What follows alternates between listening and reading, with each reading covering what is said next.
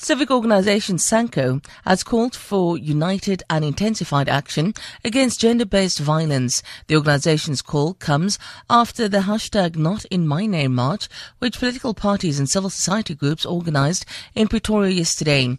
Government officials and hip-hop artists also attended the march, which started from Church Square in the CBD and ended at the Union Buildings. An escalation of incidents of abuse against women and children in the country prompted the march. Organized organizers had invited women to join in the march. Sia Gentlele was the march convener.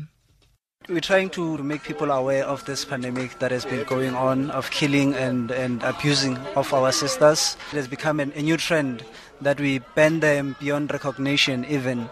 We as men raise our voice against women abuse. Most of the time men are being quiet about this thing. So we are calling on all men, we are challenging men about this. More than a third of General Motors South Africa's workforce of 1,500 stand to lose their jobs. In a statement, GM says close to 600 employees are likely to be affected by the company's decision to pull out of South Africa. The automaker announced on Thursday that it would be selling its Port Elizabeth-based manufacturing plant to Isuzu before disinvesting from South Africa in December. General Motors had been making cars in the country since 1926. The automaker says the number of affected jobs is subject to consultations with unions. GMSA boss Ian Nichols. We will be entering a consultation process with the employees and their representatives. So it's, it's premature right now for me to comment on what the outcome of that will be because it will be part of the consultation process in line with employees and their representatives.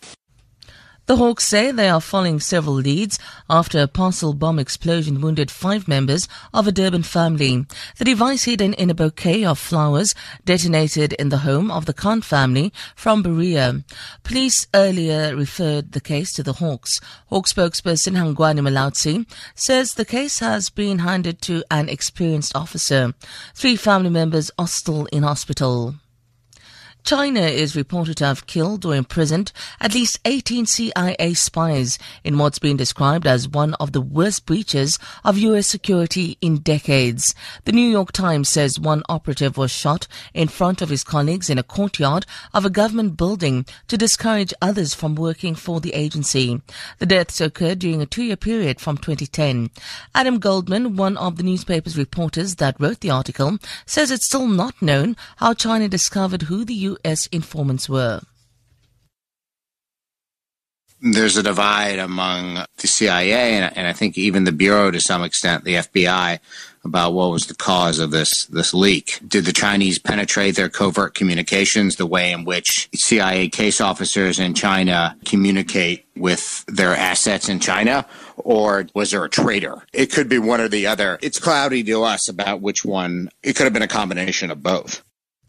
For Good Hope FM News, I'm Sandra Rosenberg.